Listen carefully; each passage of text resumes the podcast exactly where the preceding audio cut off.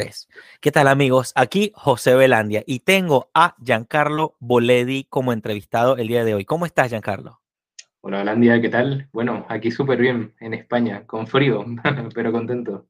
Qué bueno, qué bueno. España me hace pensar muchas cosas. Cuando empecé este mundo del emprendimiento y eso, hice unos cursos con Google España y me sentí tan enganchado a la gente allá en España, no sé, a la forma de ser, la forma de pensar y tal, que ¿te ha pasado lo mismo desde que estás allá? Bueno, para mí, o sea, yo es que ya había venido a España muchas veces de pequeño, de vacaciones, pero claro, tú cuando estás poquito tiempo ves solo lo bonito, lo que te llama la atención, estás en museos, estás paseando, tú vives un sueño. Cuando empiezas a vivir ahí, ves la realidad de la gente, o sea, y ya llevando varios añitos por aquí te das cuenta de... O sea, las cosas bonitas son mucho más bonitas de lo que tú creías. Ok. Lo que también la gente tiene sus luchas. Ok, me gusta la palabra. Bueno. La gente tiene sus luchas, me encanta. Una forma real de ver la vida, ¿cierto? No solamente la imagen linda, sino con sus otras notas menores y bemoles y así. Bueno, Giancarlo Boledi es una persona muy importante para mí. Lo conocí en San Cristóbal, dando clases por ahí. Y mi querido Giancarlo es un muchacho súper fantástico, muy echado para adelante, es emprendedor, es súper inteligente además, pero tiene algo, además de las cosas que ya he mencionado, y es que es alguien que tiene sueños, que lucha por sus sueños y que desde muy temprana edad ya está logrando cosas interesantes que llegó el momento de comentar un poquito de tu historia y a qué te dedicas actualmente. Bueno, pues nada, antes de echar el cuento... Quería agradecer a Belandia por invitarme, que sepan que, bueno, más que participante o lo que sea, pues que también soy oyente de Librepreneur y que ya llevo tiempo escuchando este podcast, así que súper bien. He escuchado entrevistas buenísimas que me han hecho la tarde, el día, cuando salgo a trotar me las pongo súper bien, así que espero que la gente que escuche esta le guste, se entretenga, piense un poquito y pues, le aporte algo, ¿no? Es lo importante. Me encanta. Y bueno, contando mi historia, comienzo por el final, por lo que tú me decías de quién soy ahorita. Bueno, ahorita pues soy Giancarlo, estudiante de cuarto de medicina en la Universidad de Santiago de Compostela, en Galicia, en España. Bueno, la universidad es una de las más antiguas de España, una universidad preciosa, de las que tiene más prestigio aquí, de las más grandes, súper buena. ¿Y cómo llegué aquí a Santiago? Bueno, pues como dice Belandia muy bien, soy de San Cristóbal, soy un gochito. Viví allá la mayor parte de mi vida, hasta los 15 años. Luego me mudé a Estados Unidos. Bueno, allá cuando uno se gradúa en Venezuela, en Estados Unidos puede hacer 2 años de gratis, por así decirlo. O sea, tienes que continuar el bachillerato. Entonces yo fui, más que hacer el bachillerato, a aprender inglés, a mejorarlo. Después fui por allá medio año, a Houston, Texas. Y ya luego me vine para acá, para Madrid, en España. Y aquí para entrar a la universidad hay como algo que se llama selectividad. Entonces, como un examen súper complicado, tienes que juntar notas buenísimas, estar súper preparado, traer un bachillerato buenísimo para entrar a una carrera, en mi caso medicina, que es de las notas más altas. Wow. Entonces, bueno, ya ahí todo el mundo me decía, eso es imposible, no sé qué tal. Wow. Y claro, pero yo era lo que quería y bueno, nos venimos con ese sueño. Mis papás también apostando, dejando su trabajo en Venezuela para venirse para acá, tal, fue fuerte. Y al final, gracias a Dios, pues bueno, yo estoy aquí en medicina, contento, mis papás consiguieron un buen trabajo, montaron su propio negocio por acá, súper valientes. Yo por aquí, bueno, ahorita mismo este año soy presidente de 2 asociaciones de medicina. Una es de estudiantes, de intercambios de medicina, que somos estudiantes que nos vamos por ahí un mes para conocer el sistema sanitario en otro país. Y eso es muy interesante. Entonces, alguien se va y alguien viene para acá. Y luego la otra es de aquí, del sitio donde estoy grabando, una residencia de estudiantes, que montamos el año pasado como un club de medicina. Entonces, todos los meses invitamos a algún médico, investigador, un profesor, cenamos con él, y bueno, luego le preguntamos cositas de a qué se dedica, qué hace, y bueno, más que profesional, de aprender técnicas o lo que sea, es mucho empaparse de seres humanos buenísimo. Y de ahí todos los meses. Entonces, es un proyecto muy interesante. Qué bueno, me suena fantástico y qué bonito eso de, bueno, es el espíritu de hacer comunidad, de hacer también nuevos amigos, ¿cómo decir?, de inspirarse, porque es importante uno encontrar referentes. Hay personas que de pronto uno no se imagina lo mucho que uno le puede enseñar, y cuando uno va descubriendo eso, dice, wow, ¿qué puedo aprender de este? ¿Y qué puedo aprender de este? Y se vuelve una cosa bastante apasionante y te felicito por eso. Y no más rapidito, ¿de qué se trata el negocio que montaron tus padres allá? Ah, bueno, o sea, para que comparen un poco, mi papá es contador público y mi mamá era abogada allá en Venezuela. Y aquí terminaron trabajando en un negocio de lo que nosotros le decimos los waffles. Bueno, aquí se le dicen los waffles, que es como un dulce, una masita. Y luego le pones tú, pues, helado, Nutella, fresas, lo que tú quieras, y lo vendes. Bueno. Entonces llega el cliente, elige todo lo que le quiere poner, tú se lo armas y se lo das. Y bueno, me encanta. Me gusta mucho porque es como un concepto nuevo aquí, así de un dulce, pues, americano y no típico aquí en Santiago, ¿no? Entonces, bueno. Qué bueno, qué bueno. Te puedo decir que siento mucho interés por conocer Santiago. Siento como un llamado de ir para allá, así que no sé dónde va a parar con todo esto que estoy haciendo, con la música, con los bienes raíces y con el Librepreneur, no sé qué va a pasar, ya esto lo hago es por diversión, ya me da curiosidad, lo hablo muy seguido, es como que no sé a dónde voy a llegar, pero estoy emocionado, vamos a ver a qué vamos a llegar, ¿ok? Y bueno. Qué bueno, ¿y qué tal es Santiago de Compostela para los que nos oyen? Bueno, decirles que es una ciudad preciosa, o sea, si bien el fondo que yo estoy viendo ahorita, que es precioso, o sea, es una ventana inmensa, se ve toda una montaña y todas las casitas debajo, es precioso. Si la gente ha visitado Mérida, se parece mucho, todo verdecito, bonito, montaña, un clima así frito, mucha lluvia, por eso todo es verde, pero bueno, a la gente en España le encanta venir a Galicia, o sea, tiene unas cosas de comida, de naturaleza, la calidad de la gente es muy buena, muy cercana, la verdad que es un sitio muy bonito. Y desde que yo encontré que sigo varios referentes, por lo menos Miguel Anxo Bastos, que espero, con el favor de Dios, entrevistarlo algún día.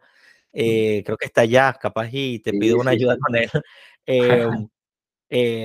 Desde que conocí a él y a otras personas más, incluso el papá de una madrina mía de bautizo es gallego.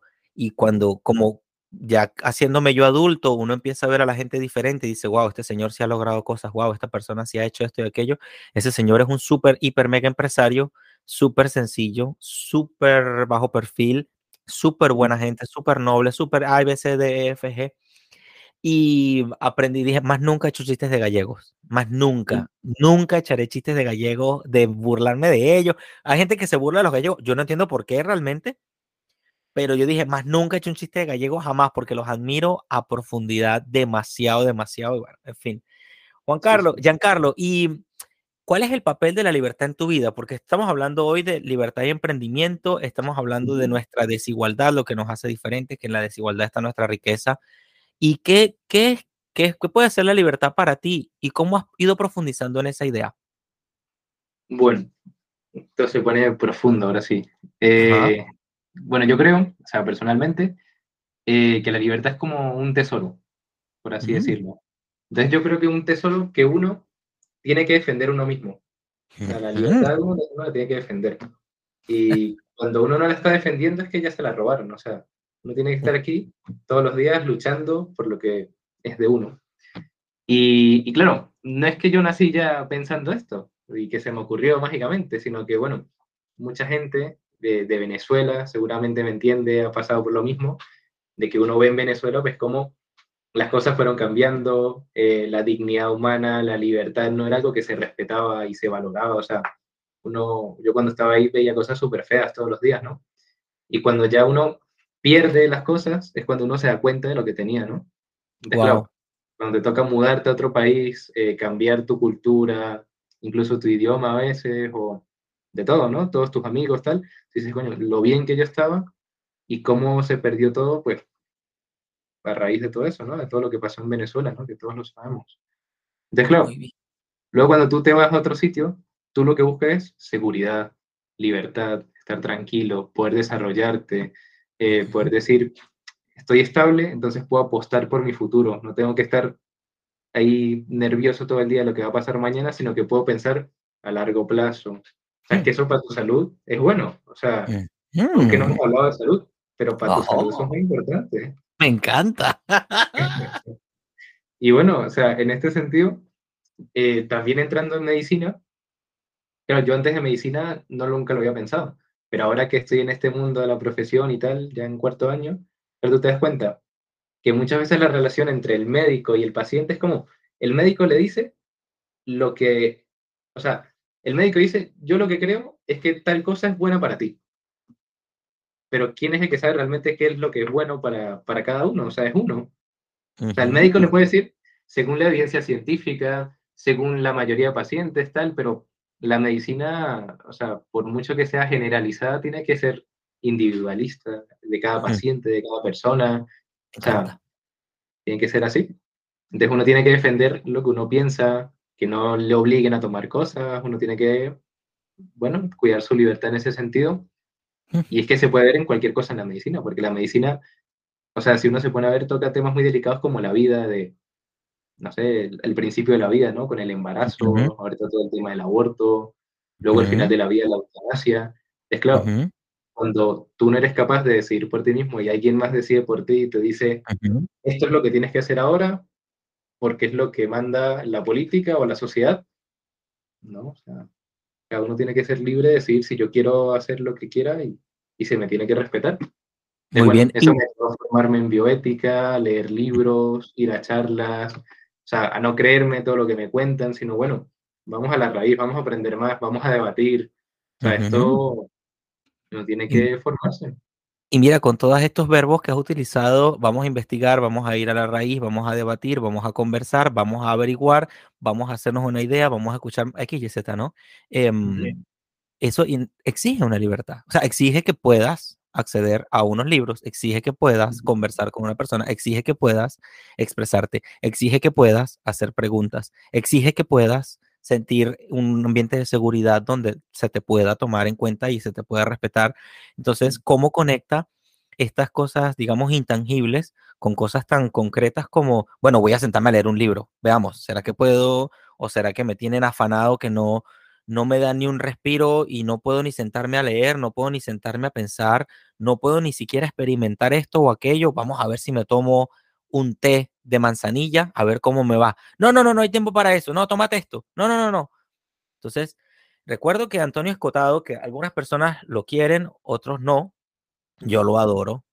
Amo a Antonio Escohotado. Eso no quiere decir que esté de acuerdo con el 100% de lo que dice, porque la gente confunde que yo piense algo similar a ti y entonces estoy comprándote por completo. Eso no quiere decir eso, pero sí, la verdad, él cuenta que en sus 24 años se topó, él dijo, un tipo que escribió muchísimo, escribió el tratado más importante de las drogas, 1500 hojas sobre drogas, precisamente lo metieron preso, él no estaba ni traficando drogas ni haciendo nada, él consumía drogas, pero lo consumía como un experimento, en una dosis, investigaba, bla, bla, bla, bla, bla. Entonces, como lo mismo, yo me puedo tomar un jarabe para la tos y no sé ni qué tiene, ¿ok?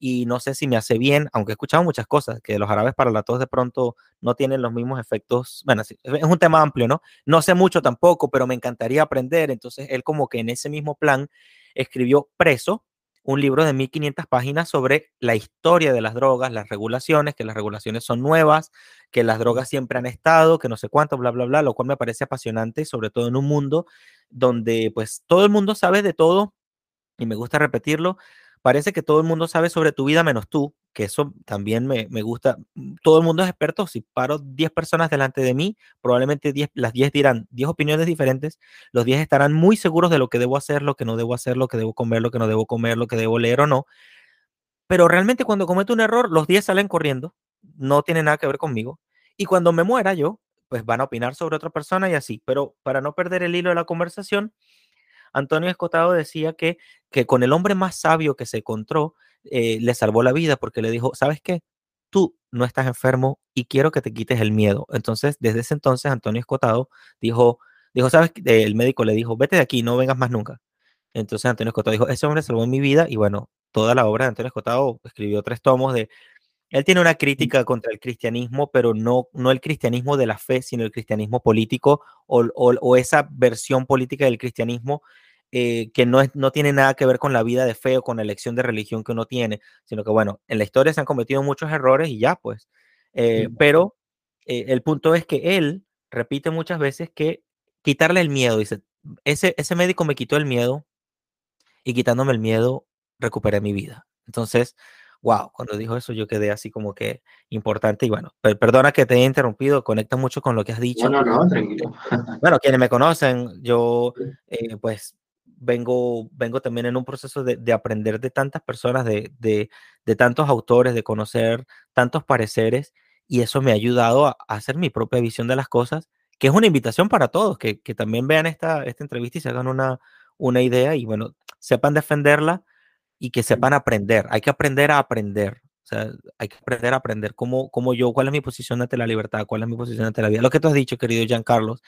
¿Y cómo encuentras la importancia de la libertad para estar saludables y alegres? ¿Qué conexión tú ves en eso de libertad y estar saludable y alegre? ¿Qué ves ahí? Bueno, voy a soltar frases potentes ahora. Okay. Porque pensé, cuando me dijiste esta pregunta, yo la pensé y yo dije, o sea, como pensé una respuesta, y luego la borré completamente. Y dije, no. Okay, vamos a quitar todos los pelos de la lengua y vamos a decir las cosas como son. ¿Te gusta? Entonces, yo creo que hay que partir, o sea, comenzar en la idea de que sin libertad no hay salud. ¿Así? Wow. Potente, potente, ¿no? Sin libertad no hay salud. Entonces, ahora hay que desarrollar qué es la salud. Que mucha gente, bueno, pues tiene la idea de que si yo no tengo una enfermedad en mi cuerpo, significa que mi salud está intacta. Pero ¿qué pasa? En medicina, eso era lo que antes se creía, que la salud era el cuerpo, y ya está, que el cuerpo está bien. Pero en realidad hoy en día uno se da cuenta de que la salud es un enfoque integral. O sea, integral quiere decir biológico, todo lo que tiene que ver con el cuerpo, tipo tengo un accidente, me rompo una pierna, ese es mi cuerpo, o tengo una artritis, o tengo una neumonía. Cosas físicas, ¿no?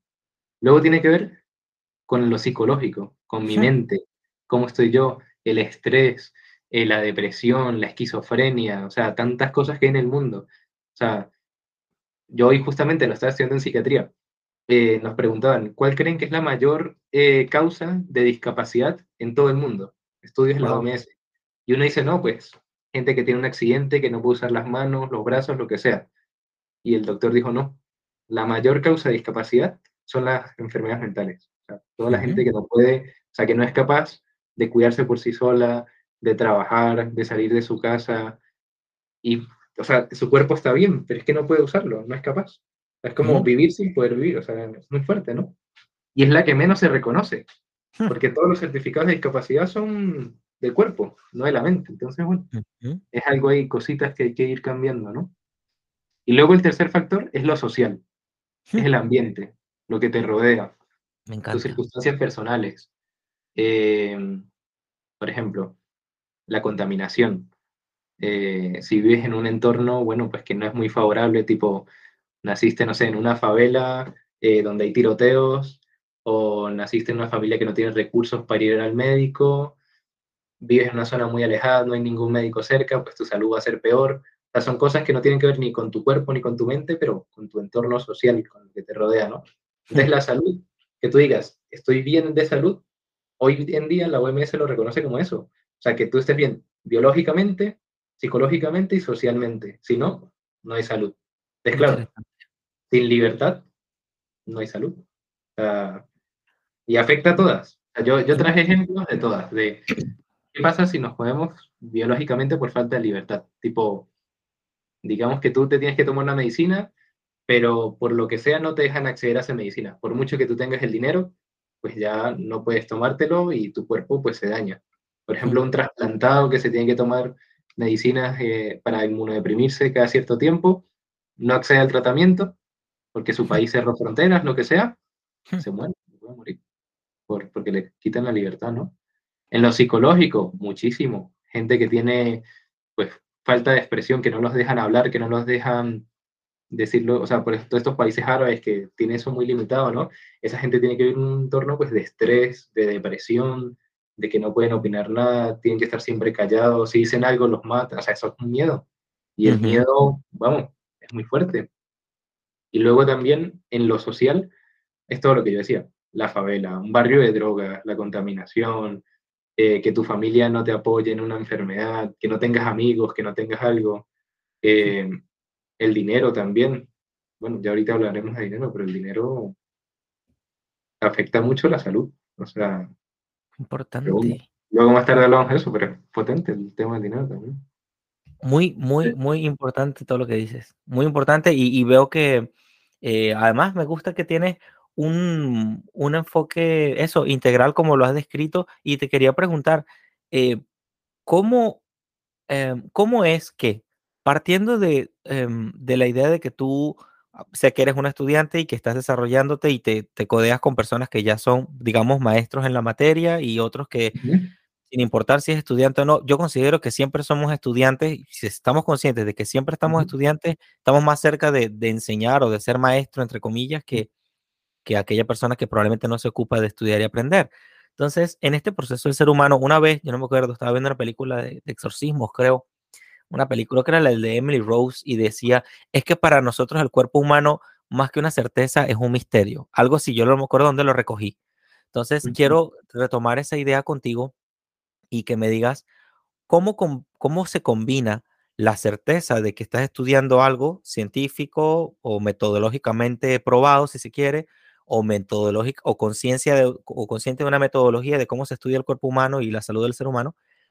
¿Cómo se combina esto con que todos los seres humanos estamos en proceso, de que estamos en que vivimos por etapas, de que probablemente, yo creo que del cuerpo humano no se sabe todo, se sabe mucho probablemente, pero creo que no se sabe todo? Entonces, ¿qué me puedes decir al respecto? ¿Cómo se combina el misterio versus la certeza en este tema de que los seres humanos estamos desarrollándonos?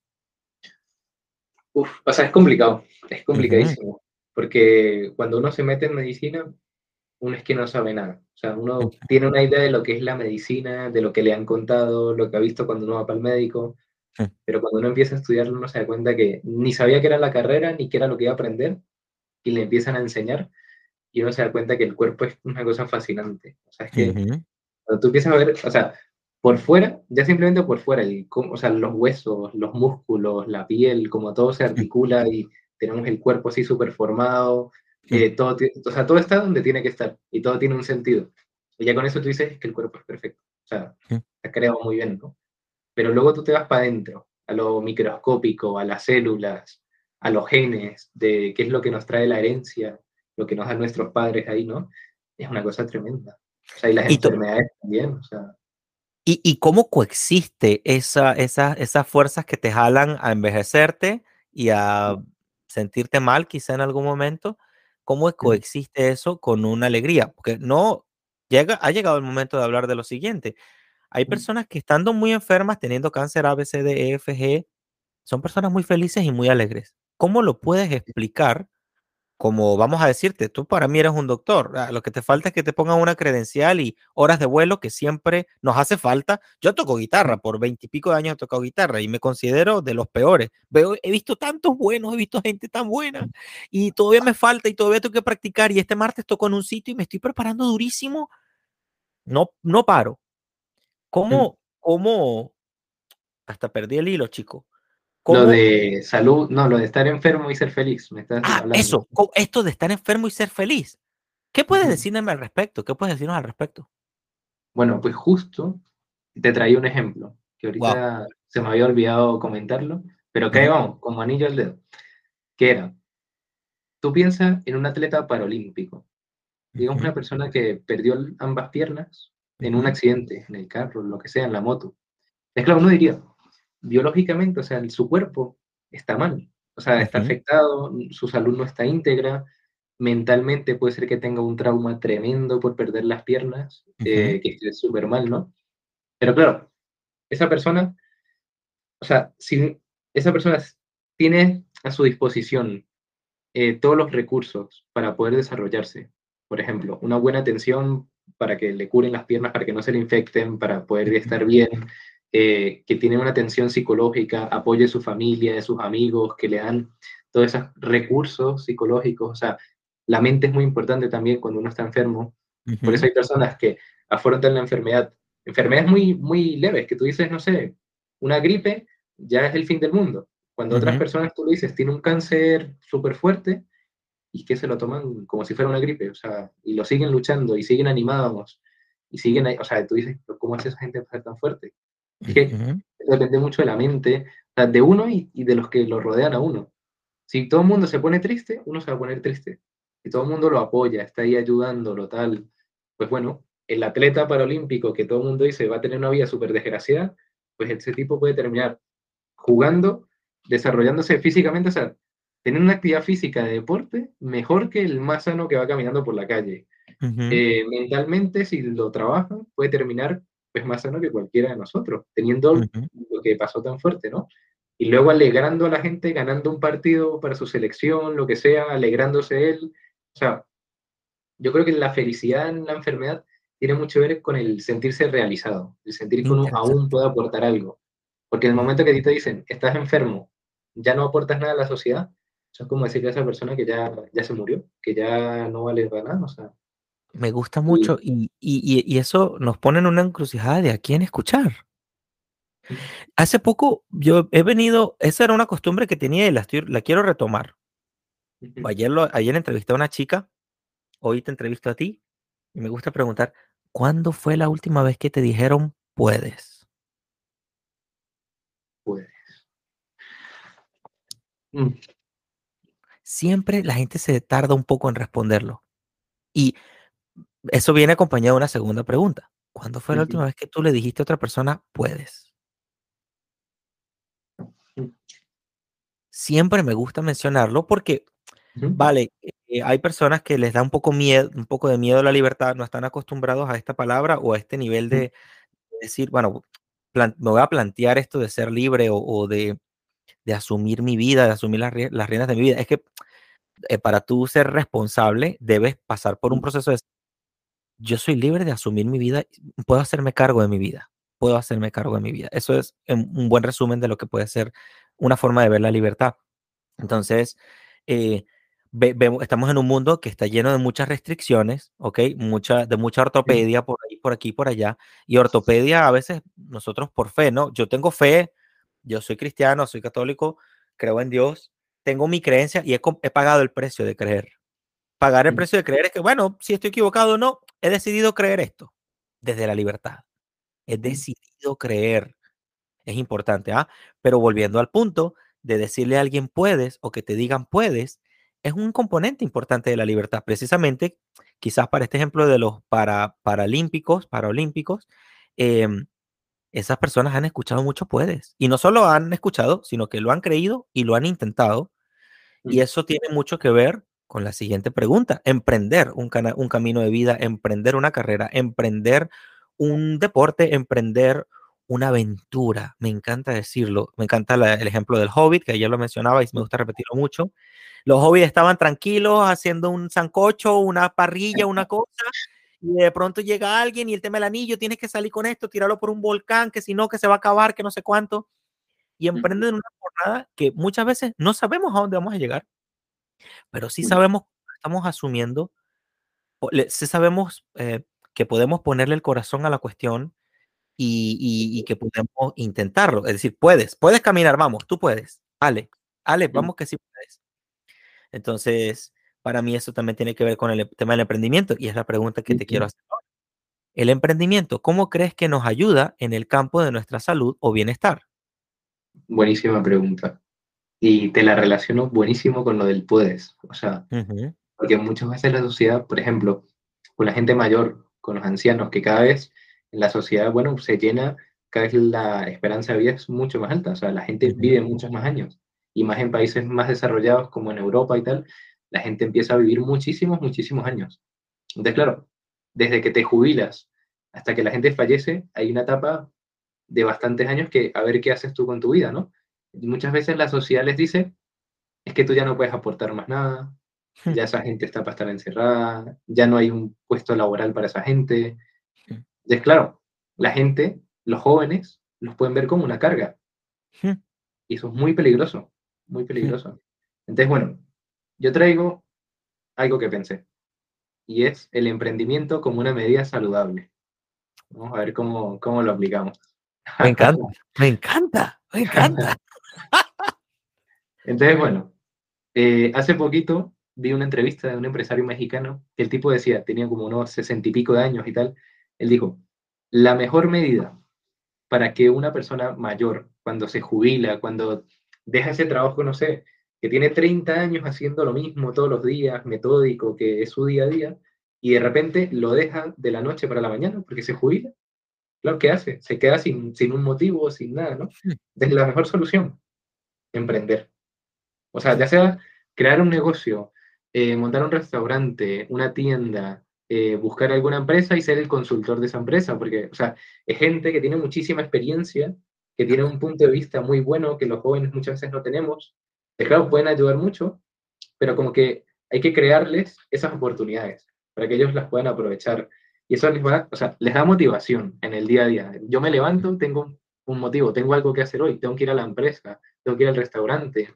Uh-huh. Le mantiene la memoria, los mantiene activos, sanos, caminando, salir de la cama, ya solamente eso es un paso tremendo. El vestirse, el arreglarse, el interaccionar con la gente, luego llegar y contarle a la familia, hoy pasó esto, no sé qué, tal. O sea, que no es un trabajo que lo hacen por mantenerse y ganar dinero, sino que ya eso ya lo tienen por todo lo que han trabajado, pero es algo que hacen por mantenerse. O sea, es que es una medida saludable. Es como hacer ejercicio. Uno no hace ejercicio para ganar plata, uno hace ejercicio para sentirse bien. Pues emprender uno lo puede hacer para sentirse bien. Aparte que vas a ganar plata seguramente, si lo haces bien. Me encanta, y yo te invitaría, si tú pudieras, además que tienes a tus papás como ejemplo real, patente, y probablemente si tú no aprovechas ese espectáculo que tienes delante de ti todos los días, si no lo aprovechas tú, ¿quién los va a aprovechar? En ese sentido de quién va a sacarle provecho a esto que estás viviendo con tus padres en este sentido. Y me encantaría que, si tú quisieras, prepárate esto de emprendimiento como una medida saludable. Esto puede ser la carrera de tu vida. Ojo, que puedes conectarlo todo con todo, sobre todo en este mundo tan demandante, porque, bueno, la gente ahora está consumiendo más contenido. Por un lado, lo tiene todo un poco más fácil, y la competencia se vuelve bastante exigente para el que quiera entrar en un mercado o hacer algo, y lo cual es también, no solo la palabra es exigente, también es interesante, porque te presenta unos retos interesantes para tu vida. Y quería preguntarte también sobre qué has visto en cuanto, hay un binomio de dar y recibir, ¿no? Hay un binomio de dar y recibir en la vida. Damos y recibimos, damos y recibimos. Y ahí muchas veces algunas personas tenemos más inclinación a dar, otras más inclinación a recibir y tal. Yo encuentro en el emprendimiento el arte de dar, ¿no? De hecho, entrevisté hace tiempo a una chica que es cristiana, bautista, no, pentecostal es ella, pero es muy famosa en las redes sociales, y porque toca también la libertad con el protestantismo y tal. Y ella decía, ¿no? Ajá, Olivia, exacto. Sí. Decía, es que uno puede bendecir a alguien con su trabajo, y eso también lo hemos escuchado nosotros, ¿no? Entonces yo decía, ok, es que bendices cuando das, ¿no? O sea, el tema de dar y bendecir a la persona con lo que tú das, ¿no? Eso lo conecto con el emprendimiento. Ahora quiero que tú lo conectes con la salud. Quiero que me ayudes o que cuentes, si comentes lo que quieras comentar sobre el binomio de dar y recibir, ¿cómo se puede conectar con la salud? Ok, vale. Es que son muchas cosas. Es que la medicina, uno cree que solamente son cosas como, no sé, lo que tengo en la sangre, lo que tengo en la analítica que me hago, en el examen de no sé qué, pero es que la salud son muchas cosas. O sea, es todo, lo engloba todo. Entonces te pongo un ejemplo propio, que es lo que más sirve. Yo en Venezuela, cuando aún vivía por allá, tenía 15, 16 añitos, estaba jovencito, ¿no? Ok. Entonces, claro, yo nunca había trabajado para nadie, o sea, mis papás siempre me habían mantenido. Y justamente en ese momento tenía una novia, Isabela, aún seguimos en contacto, ya no somos novios, pero bueno, somos buenos amigos. Okay. Y ella me regaló un cactus, una plantita. Y yo, a mí es que me dan igual las plantas, para mí era algo que estaba ahí y listo. Okay. Y ella como que me enseñó lo bonito que son los cactus, todas las cositas que tú le puedes ver, cómo se cuidan, no sé qué. Y yo dije, bueno, le compro yo una a ella. Y así empezamos. Teníamos muchas. Okay. Entonces empezamos a ir a los viveros de San Cristóbal, a conocer a la gente que cuida las plantas, a formarnos, a aprender.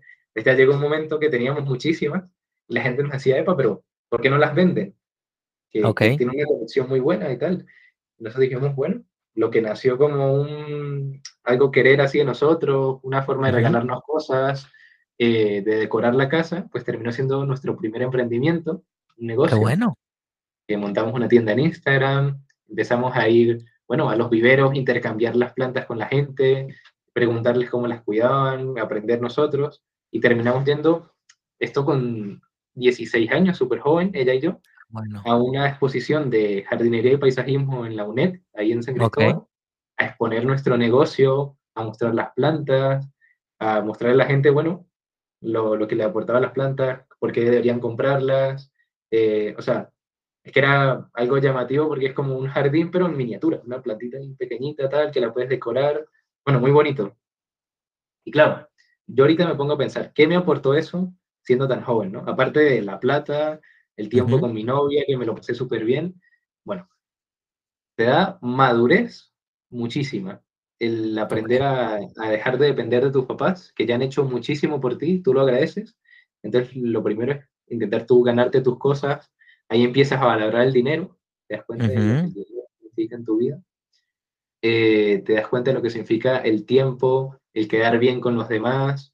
O sea, en cuanto a un socio o a un compañero con quien estás haciendo el negocio, la gente con la que estás ahí hablando, o sea, la importancia es que si tú vendes algo, tiene que aportarle un valor a la vida de la otra persona, porque muy la bien. Persona no te va a regalar el dinero por sí, o sea, si tú no le das algo que vale la pena, no lo va a coger. El saber vender, el saber hablar, el saber relacionarse, luego, claro, habían veces que no vendíamos nada y nos poníamos tristes y no sé qué, entonces, bueno, veíamos cómo mejorar la cosa, cómo tal. Qué bueno. Entonces, bueno, todas esas cositas pequeñitas, tú las aplicas en el día a día, en los problemas que te pasan, en, pues me salió mal un examen, o me terminó aquella otra chama, o lo que sea, y no sé, puede ser que una persona que no tenga recursos psicológicos, pues termine con una depresión tremenda, una ansiedad tremenda por los exámenes. Yo conozco gente que le ha tocado dejar la carrera por ansiedad, por miedo a los exámenes. Es claro. Si a ti nadie te enseña o si no vives eso antes, no vas a estar preparado. Entonces, claro, tú dices, un emprendimiento es solo para ganar plata, ¿no? Es mucho, mucho, mucho más. Y me encanta.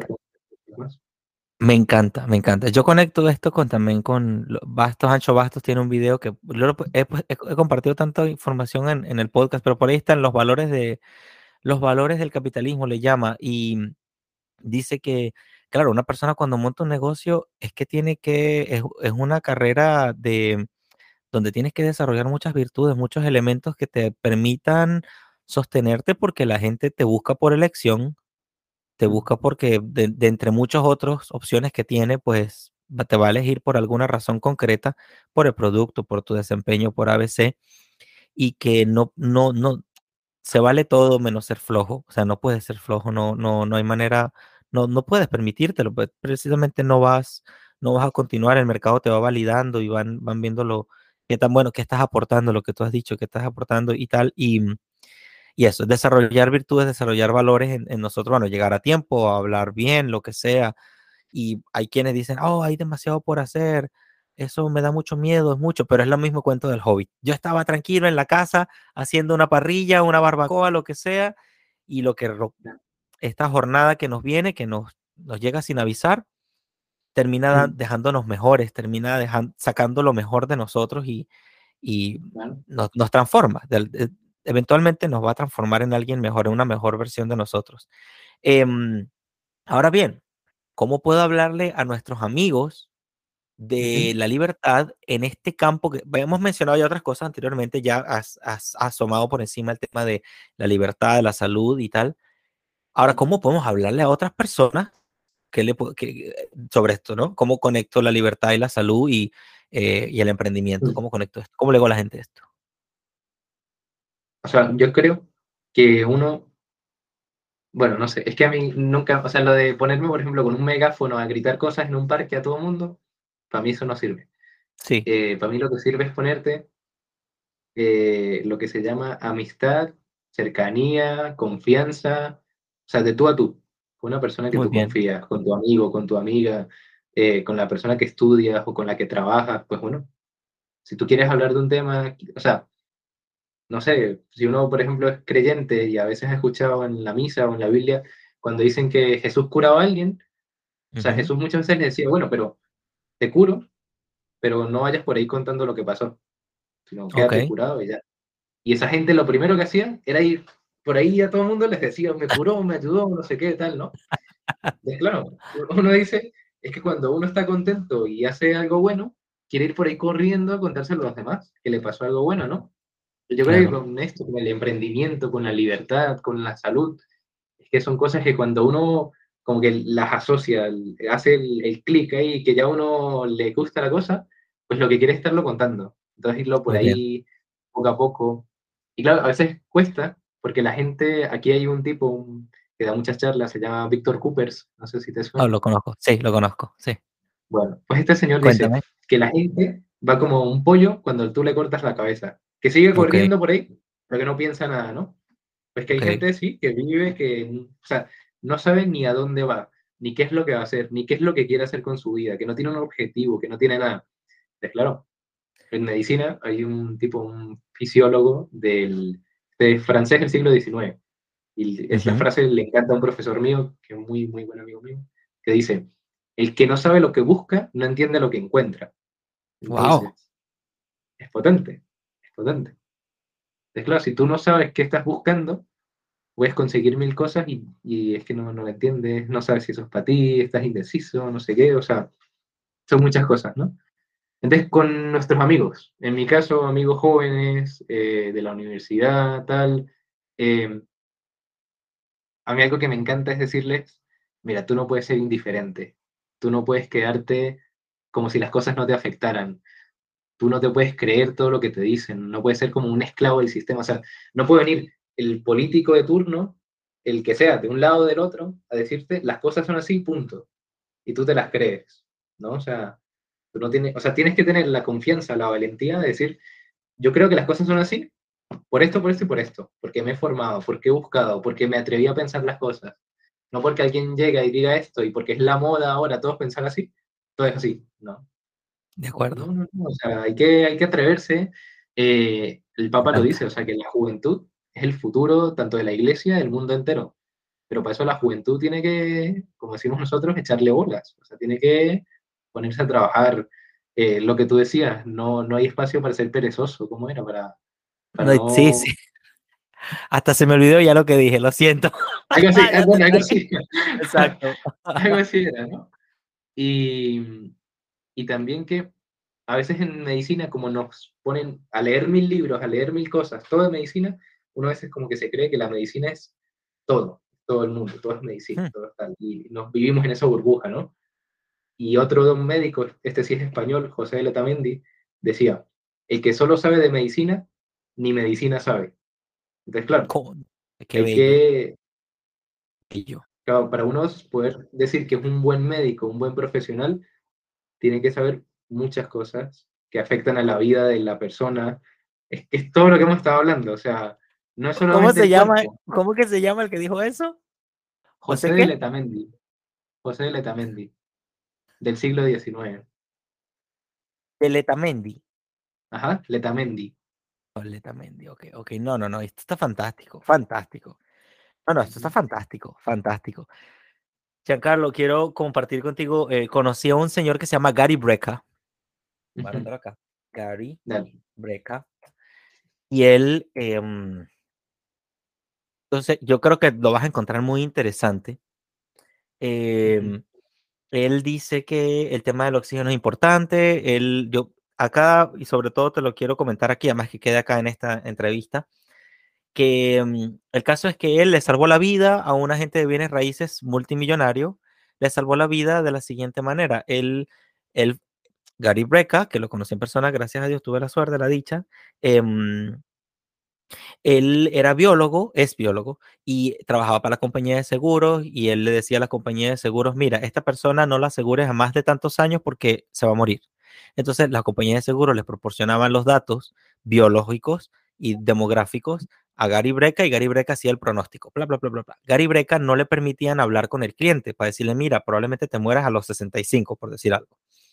Entonces él fue aprendiendo, es más, las pegaba, vamos a decir que las pegaba todas, la gente se moría más o menos cuando él lo decía, pero él, el punto es, no era ningún brujo, él lo que era, es que él entendía el tema del oxígeno en el cuerpo humano, decía, la presencia de oxígeno es la ausencia de enfermedades, dice que él no entraba, él no coincidía con ninguno de los médicos en nada, pero que con lo que coincidía con todos los médicos era que la presencia de oxígeno era la ausencia de cualquier enfermedad, o la ausencia de oxígeno es la presencia de enfermedad, como lo quieras ver, ese binomio, ¿no?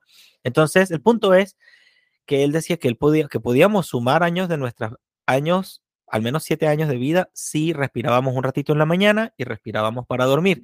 Yo empecé a practicarlo y me empecé a sentir muchísimo mejor, dormí mejor, a mí que me costaba quedarme dormido, yo pensaba que ya es que yo era muy hiperactivo, no. El problema era que mi cerebro se estaba quedando sin oxígeno y mi cerebro entraba en alerta, eso me lo explicó él, que el cerebro entra en alerta y que entonces se pone a pensar, pero el cerebro no sabe que no hay alerta. El cerebro lo que piensa es que tiene poco oxígeno y se pone ahí a ver para que no te está diciendo que no te duermas, que te puedes morir, de alguna manera, ¿no? Eso a mí me cambió la vida, ¿no? De hecho, de tiempo atrás yo ya venía entrando en conciencia de la importancia de la respiración, ¿ok? Ahora, conecto contigo muchísimo más en el sentido de que él dice que nosotros como seres humanos estamos, vamos a decir, hechos, o nuestro diseño implica que nos relacionemos, que interactuemos. Él dice, porque a él le gusta mucho también la física, y él dice que uno puede recargarse de energía con una conversación. No de energía de voltaje, que no somos una máquina de voltaje, sino de energía, no sé cómo expresarlo, no sé, ánimo, empeño, entusiasmo, si lo quieres ver. Entonces, el punto es que él me hizo aprender una visión más amplia todavía de la salud, que no es solo la idea de no estar enfermo, sino la idea de cómo incrementar mi nivel de salud. Quizá ese es el punto en el que yo quería conectar contigo en este sentido. Y también decía que la forma más memorable que tú puedes, la forma más posible de ser alguien memorable para otra persona es hablando desde la autenticidad. Es decir, es hablando desde el corazón, desde lo que tú crees, desde la sinceridad y tal y todo eso. Muchas veces las personas como que repiten lo que otros repiten y así. Pero uno siente la diferencia cuando alguien le habla a uno desde el corazón. Eso se siente, es el punto al que quería llegar. Y bueno, creo que hay mucha tarea, como decir, tenemos una asignatura que desarrollar, que es cómo hablar con otras personas, y por eso siempre también hago esa pregunta a todos mis amigos que entrevisto.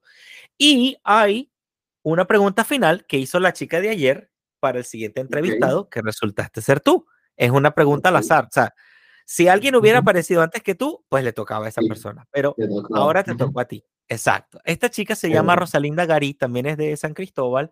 Ella maneja una fundación de perritos y tal y no sé qué, de animalitos. Además es burda emprendedora, tiene una cosa de marketing digital. Yo la conocí, asesoraba las panaderías de allá de Venezuela, de Tabón Pan, y yo estaba también asesorándolos en modelos de negocio a ellos y ella estaba asesorándolas en mercadeo. Y bueno, muy chévere la entrevista ayer, sale pronto su entrevista durante diciembre. Y la pregunta de ella fue, ¿qué herramientas y estrategias puntuales utilizas para motivarte o inspirarte cuando estás tumbado, desmotivado en tu emprendimiento o proyecto de vida? ¿Cómo haces para levantarte el ánimo? Vamos a decir en pocas palabras. Qué bueno, qué bueno. Qué interesante. A ver, antes de responderte a eso, te conecto un poquito con lo que me hablabas del oxígeno y la respiración. Sí. Y justamente hace como 2 años ya, me metí también en el mismo mundo. O sea, yo lo he practicado más con el mindfulness, meditaciones guiadas, tal. O sea, tú te das cuenta que todas estas técnicas, el yoga, incluso todos los jugadores de algún deporte profesional, cuando acaban, ejercicios de respiración, o sea, es que es una cosa tremenda. Y cualquiera puede decir, es que estos 2 locos ahí hablando de la respiración, no sé qué, no, pero de verdad, o sea, animo a toda la gente que nos esté escuchando que lo pruebe, que se pare a respirar con calma, sin el teléfono, tal, o sea, tranquilo, 5 minutos respirando por la nariz, una cosa tremenda, mágica, mágica. Y barata, no cuesta nada. Ajá. Y nada, ahora sí, respondiendo a la pregunta de Rosalind, esta que tú me decías, herramientas para motivarme en mi emprendimiento, en mi cosa, ¿no? O qué haces para levantarte el ánimo cuando estás down, que a todos nos pasa. Claro, claro, claro. Es que es natural, o sea, uno, la vida es un sub y baja continuo, de días buenos, días malos, es natural.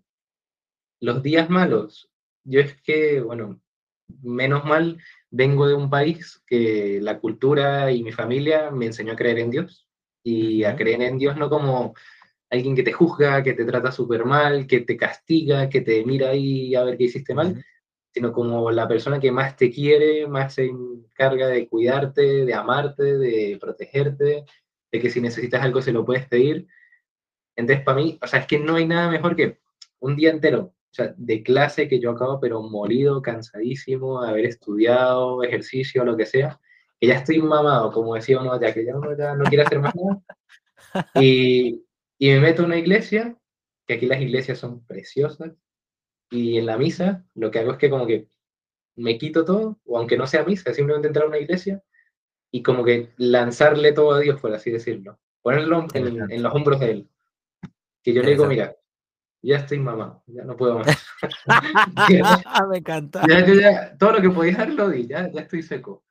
Así que ahora, de verdad necesito que me ayudes, porque si no, no va a poder, de verdad. Y ya con eso yo me quedo tranquilo, o sea, es una cosa rechísima. Me quedo tranquilo porque yo sé que Dios mío, o sea, que Diosito me ayuda. O sea, yo le digo papá Dios y que yo sé que Él me va a ayudar. Y ya, o sea, lo arrecho de la fe. De la fe. Que una persona de ciencia puede meterse con la fe tremendamente y le puede ir súper bien. O sea, son muy compatibles. Me encanta, me encanta. Bueno, ahora yo añadiría, o sea, no añado, sino que de mi parte quiero ser solidario, porque antes solamente dejaba al entrevistado responder y se quedaba ahí. Pero ahora yo quiero responder, porque creo que también se enriquece un poco la cosa, ¿no? Y dale, me siento también como que interpelado por la persona que estaba haciendo la pregunta. Y en los peores días, últimamente me gusta caminar a la orilla de la playa, hacer como oración, como que hablar con Dios, pero es como que drenar, como que a la par es como que, como diría, coger mínimo, como que ahora voy a caminar, lo mando todo al rayo, o sea, como que, ok, claro, hoy voy a descansar y salir a caminar, respirar. Eso a mí me ayuda a como coger mínimo. Y lo segundo, pues también soy alguien de fe, pero no quiero repetir la misma respuesta tuya. Me gusta mucho concentrarme, vamos a decir, concentrarme en una conversación que pueda tener con alguien. O sea, como que digo, bueno, ya estoy pensando mucho en mí. Me digo como que a mí mismo, estoy pensando demasiado en mí. Me estoy encerrando mucho en mis problemas y en mi proyecto y en lo mal que me siento. ¿Qué tal si me olvido un momento de eso y me concentro un poco más en la persona que tengo delante de mí? Y eso me ha servido también un poco para yo decir, oye, vale, que yo no soy el centro del mundo tampoco. O sea, como que vamos a hacer una pausa acá. Eso me ayuda a mí también para conectar o desconectar de malos días, que muchas veces yo también tengo la música, tengo el real estate, tengo un part-time y tengo Librepreneur y bueno, en fin, y bueno, hay muchos obstáculos a veces en la vida que se van apareciendo de un momento a otro, pero eso también me sirve. Y ahora, ¿cuál es tu pregunta para el próximo entrevistado? Buenísimo. Pues a ver, les dejo una pregunta y una reflexión ya final. Desde la pregunta, se puede enredar, así que la voy a decir lento. Es para ti, o sea, en tu vida, ¿estás seguro de que lo más importante es lo más importante? Okay. Voy para allá, quieto. ¿Se entiende, no? Sí. O sea, y luego la reflexión ya para cerrar y que ya seguro la gente lleva mucho tiempo escuchándonos. Vas a volarle los sesos al próximo entrevistado, pobrecito. Ok, continúa. La siguiente, o sea, la reflexión la saco del, bueno, ahora beato, el doctor José Gregorio Hernández, médico venezolano, súper bueno. una frase, vamos, a mí cuando yo la vi, yo dije, se la quiero decir a Belandia porque seguro que la encanta. Entonces, la frase es, se le llama virtud a aquella disposición constante al cumplimiento del deber con inteligencia, amor y libertad. Wow. Potente, potente. O sea, wow, que sin la libertad no puedes utilizar tu inteligencia para hacer cosas con amor, para cumplir tu deber, o sea, tu trabajo, y es que eso es una virtud. Entonces, déjame repetir a ver si lo tomo bien. Se le llama virtud a aquella disposición del cumplimiento del deber con inteligencia, amor y libertad. Exacto. Eso. ¡Wow! ¡Qué impresionante! No, no, no, no. Me dejas aquí, me dejas atónito, querido Giancarlo. Esto ha sido mejor de lo que me imaginé. Te doy muchas de las gracias por esto. Quisiera que te replantearas la idea del emprendimiento como medida saludable. Yo creo que ahí tienes un mar por navegar. O sea, creo que tienes ahí, creo que tienes un tesoro en las manos con esa idea. Y bueno, esto ha sido Desiguales. Para mí ha sido una felicidad enorme tenerte acá.